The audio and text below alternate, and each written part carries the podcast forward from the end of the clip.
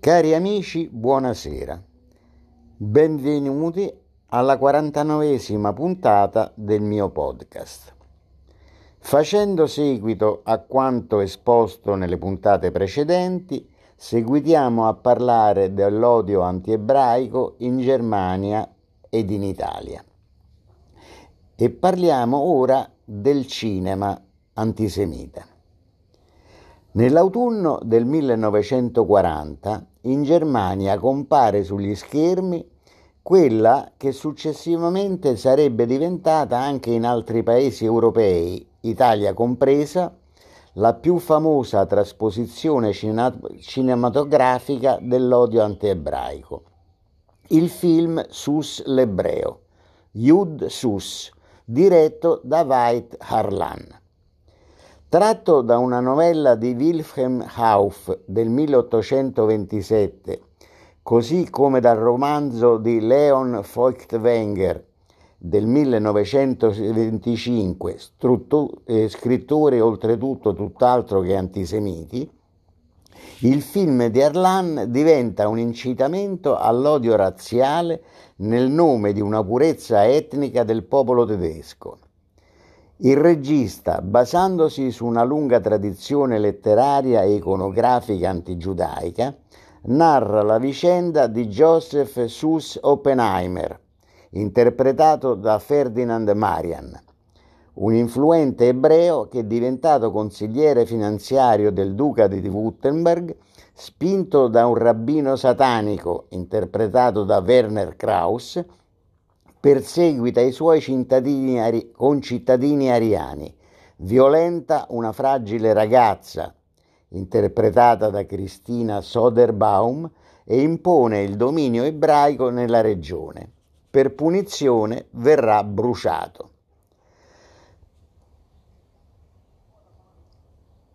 Per la portata della sua propaganda, l'efficacia drammatica, la maestria tecnica e il successo ottenuto dal 1940 al 1945 viene visto da oltre 20 milioni di spettatori in tutta l'Europa occupata, è il film più rappresentativo dell'epoca nazista.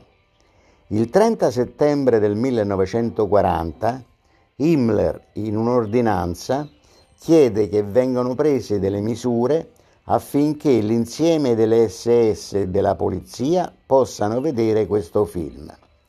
L'anteprima mondiale avviene a Venezia il 5 settembre 1940, nel quadro della mostra del cinema. Poi arriva in quasi tutte le sale della penisola. Spesso Dopo le proiezioni del film, in molte città, da Berlino a Vienna fino a Trieste, si scatenano manifestazioni anti-ebraiche. Questi i commenti di tre ebrei italiani dopo la visione pubblica del film. Dice Nedo Fiano, superstite dei campi di concentramento, morto alcuni mesi fa e grande testimone della Shoah. Mi ha amareggiato veder presentare tanta e tale menzogna nei confronti degli ebrei, insomma raffigurati come animali assetati di denaro e di sangue. Dice poi Sabatino Finzi, romano, anche lui reduce dei campi di sterminio ed anche lui testimone della Shoah.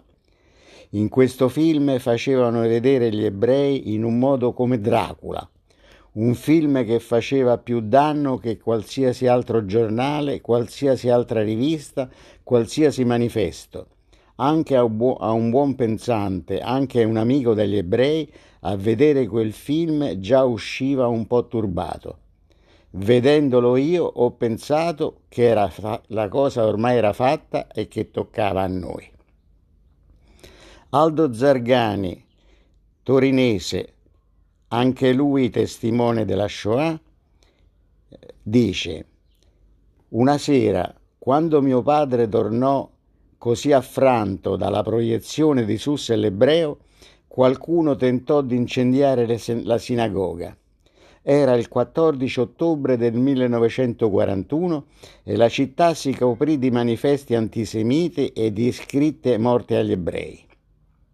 Il mancato incendio della sinagoga, i manifesti e le scritte erano certamente opera delle fazioni più radicali del fascismo italiano, ma nella comunità si diffuse la credenza che essi fossero stati organizzati da ambienti vicini al consolato tedesco.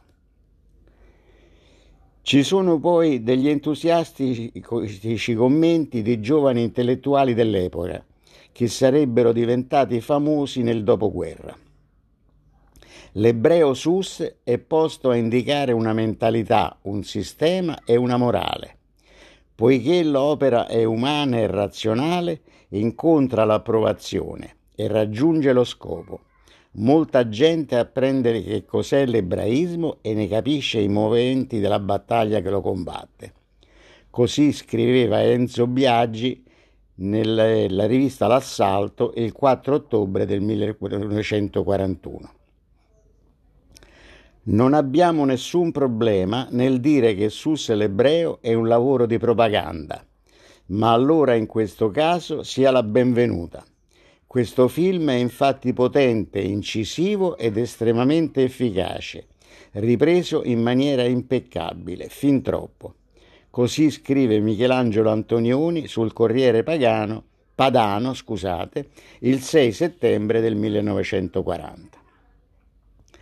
Anche Carlo Lizzani recensisse in modo entusiastico il film, definendolo ottimamente riuscito e affermando è un organismo così accuratamente costruito che, se calato nel tempo, ne sforza naturalmente i limiti, ne piega la presunta autorevolezza con il peso delle nuove tesi, al contrario, ad esempio, di quanto avviene in alcuni assai citati film storici. E questo scriveva Carlo Lizzani in Roma fascista il 9 ottobre 1941.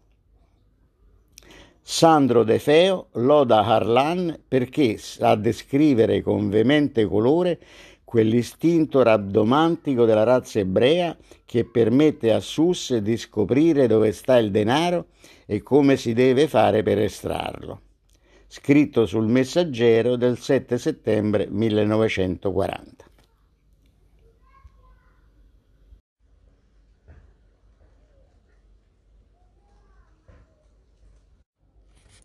Le conseguenze della campagna propagandistica antisemita dei nazionalsocialisti sono evidenti da subito. L'antisemitismo razzista diventa dottrina di Stato. Fin dall'inizio del 1933 vengono emanate varie disposizioni volte a colpire le categorie professionali e le attività economiche degli appartenenti alla comunità ebraica tedesca. Nel, mille, eh, nel settembre del 1935, attraverso le cosiddette leggi di Rosenberg, di cui già abbiamo ampiamente parlato in altre puntate, si sancisce l'isolamento biologico degli ebrei dal resto della popolazione, in particolare proibendo i matrimoni ed addirittura i contatti sessuali fra ebrei ed ariani. E viene introdotto un nuovo reato infamante, la Rassenschande, profanazione della razza. Nel 1938 sono attivate soluzioni sempre più radicali per la cosiddetta Judenfrage, questione ebraica. Gli ebrei non possono più trattare immobili e amministrare terreni. Medici ed avvocati perdono il diritto di esercitare, negozi ebraici vengono contrassegnati e prima di effettuare un nuovo censimento sulla base dell'appartenenza alla razza, sui passaporti vengono aggiunti i nomi ebraici di Sara e Israele. Nella notte fra il 9 e il 10 novembre dello stesso anno viene scatenata la prima concreta serie di attentati ai beni e alla stessa vita degli ebrei, la Pogrom Nacht, notte del Pogrom alla quale seguono altre leggi persecutorie, in particolare l'arianizzazione delle imprese ebraiche. Con l'appropriazione dei beni altrui, i nazisti non si limitano a sedurre la popolazione ariana la rendono complice dei loro crimini. Dal settembre del 1938 anche l'Italia inizia a promulgare autonomamente una serie di leggi persecutorie di natura razzista biologica nei confronti minoranza, della minoranza ebraica presente nel paese e di questo e anche di questo abbiamo parlato ampiamente a suo tempo. Il primo obiettivo della prima fase della politica antiebraica nazista, almeno fino allo scoppio della guerra, è quello di rendere il Reich judenfrei, cioè libero dagli ebrei. In particolare, gli effetti delle disposizioni che affossano la sfera lavorativa degli ebrei tedeschi producono un flusso migratorio verso altri paesi che raggiunge fino al 1937 le 125.000 unità, quasi totalmente giovani, oppositori politici, artisti e scienziati, nonostante gran parte dei beni debba essere lasciata nel Reich. In questo periodo l'Italia fascista paradossalmente si trasforma per molti di essi in un rifugio, anche se si rivelerà del tutto precario. Con il crescente numero di ebrei sempre meno abbienti che vogliono emigrare, si abbassa la disponibilità di tanti paesi a riceverli. Molti chiudono le frontiere, altri, come gli Stati Uniti, riducono sensibilmente le quote di immigrazione e chiedono garanzie, cioè l'affidavit. Nel luglio del 1938 fallisce anche la conferenza di, Evian che avrebbe dovuto trovare una soluzione per gli ebrei perseguitati. Simbolo della non disponibilità dei paesi ad accogliere i perseguitati, sono le vicissitudini di navi come la St. Louis che vagano in mare aperto senza trovare paesi che offrano asilo ai loro passeggeri. Quando inizia la seconda guerra mondiale, moltissimi ebrei rimangono intrappolati nel Reich. Nonostante le limitazioni, anche migliaia di ebrei residenti in Italia raggiungono gli Stati Uniti, l'America del Sud e la Palestina. Il primo settembre 1939 la Germania nazista invade la Polonia. Per gli ebrei che vi risiedono oltre 3 milioni è una trappola che si chiude. Sono tra le prime vittime dell'occupazione.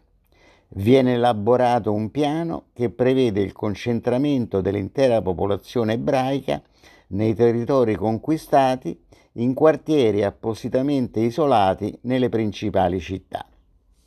Si tratta delle istituzioni dei ghetti, come abbiamo già visto in altre puntate, concepiti come una soluzione temporanea che serve a isolare la popolazione ebraica dal resto della popolazione prima della sua espulsione ancora più a est.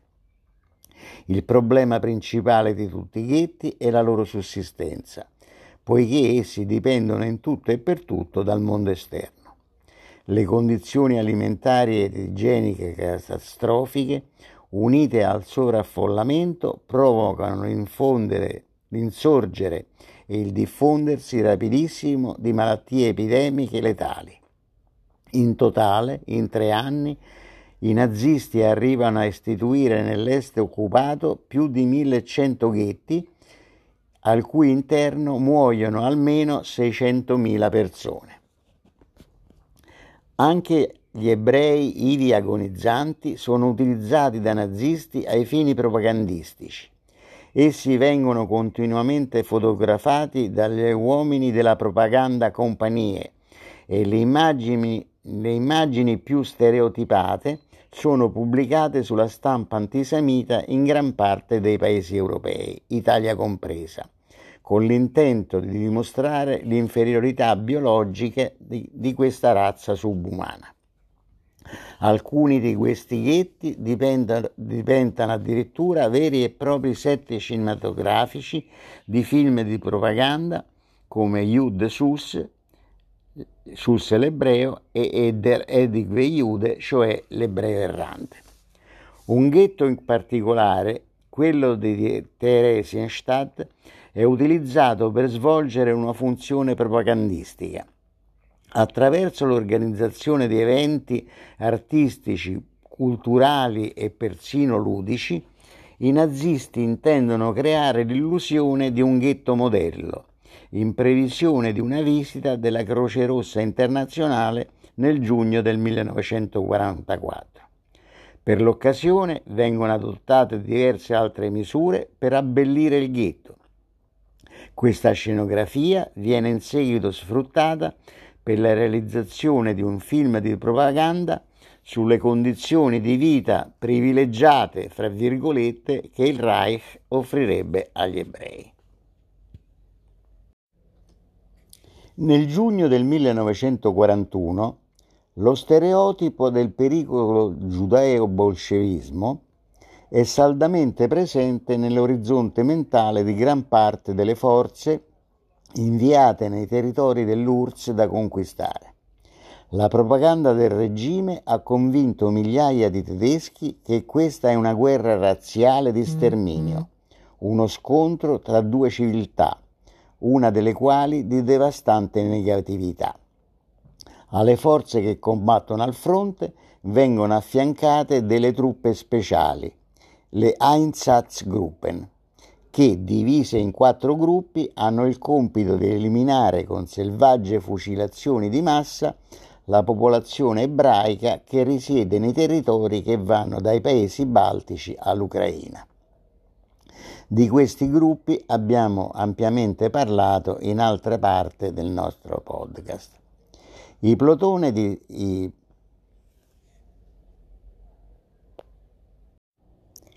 di esecuzione non sono composti soltanto da ferventi nazisti delle SS, ma anche da cosiddetti uomini comuni della polizia d'ordine, che fucilano migliaia e migliaia di persone. I pregiudizi antiebraici dei tedeschi si fondono immediatamente con quelli dei nazionalisti locali. Tragicamente determinante si rivela l'attiva collaborazione di ex prigionieri di guerra sovietici, fra cui moltissimi ucraini e, e Volksdeutsch, appositamente addestrati a Travniki nel distretto di mm-hmm. Lublino. Il bilancio totale delle vittime è di oltre un milione e mezzo di persone, tra cui anche migliaia di Sinti e Rom, la maggior parte dei quali muore prima della fine del 1942. Parliamo ora delle deportazioni e dei campi della morte, argomenti che già abbiamo trattato in precedenza, ma che cerchiamo ora di approfondire.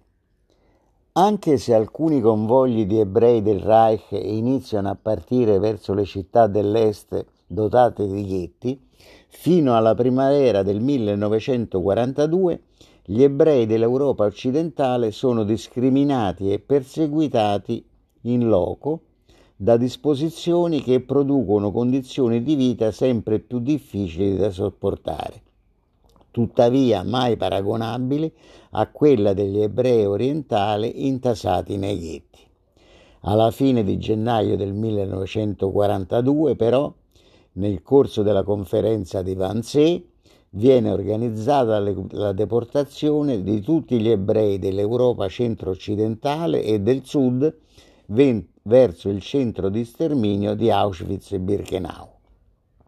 La quasi totalità degli ebrei rinchiusi nei ghetti in Polonia è destinata invece a essere deportata ed eliminata in altri luoghi di messa a morte, quelli della zona annessa del Vartegau, a Kulmov, Kelmno, non lontano da Lodz. Gli altri in tre campi della cosiddetta Action Reinhardt, ovvero Belzec, Sobibor e Treblinka. In tutti i paesi dell'Europa occupata gli ebrei sono arrestati, rinchiusi in luogo di transito e quindi deportati da dicembre del 1941 dalla Polonia, dalla primavera del 1942 dalla Slovacchia, dal protettorato di Boemia e Moravia, dalla Francia e dal Reich, da luglio dai Paesi Bassi, da agosto dal Belgio e dalla Croazia,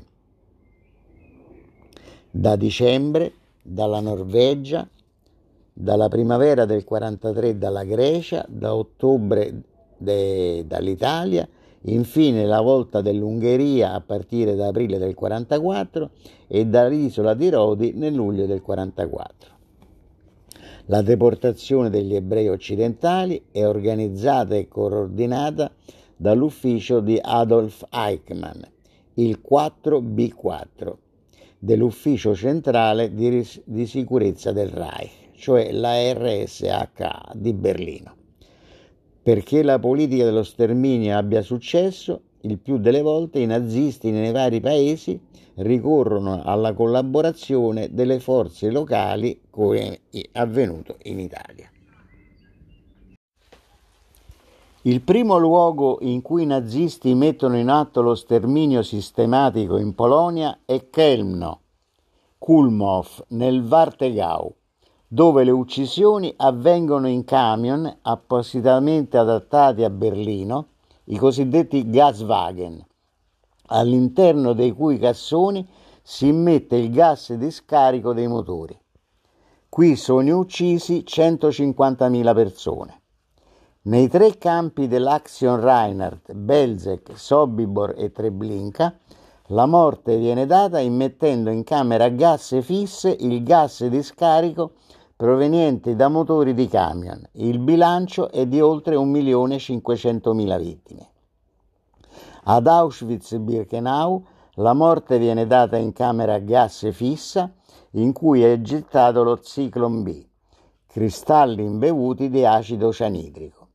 Qui è eliminato quasi un milione di ebrei. Nel governatorato generale altri due campi per alcuni periodi assumono la funzione di luoghi di sterminio, quello di Lublin Majdanek, Lublino, e quello di Lemberg Janowsk. In tutti questi luoghi sono uccisi anche migliaia di Sinti e Rom, in alcuni casi deportati insieme agli ebrei dai ghetti e dal Reich, in altri fatti arrivare da soli a piccoli gruppi. Una parte dei deportati nel, nel complesso di Auschwitz, Birkenau e Majdanek viene inserita nei campi per il lavoro forzato.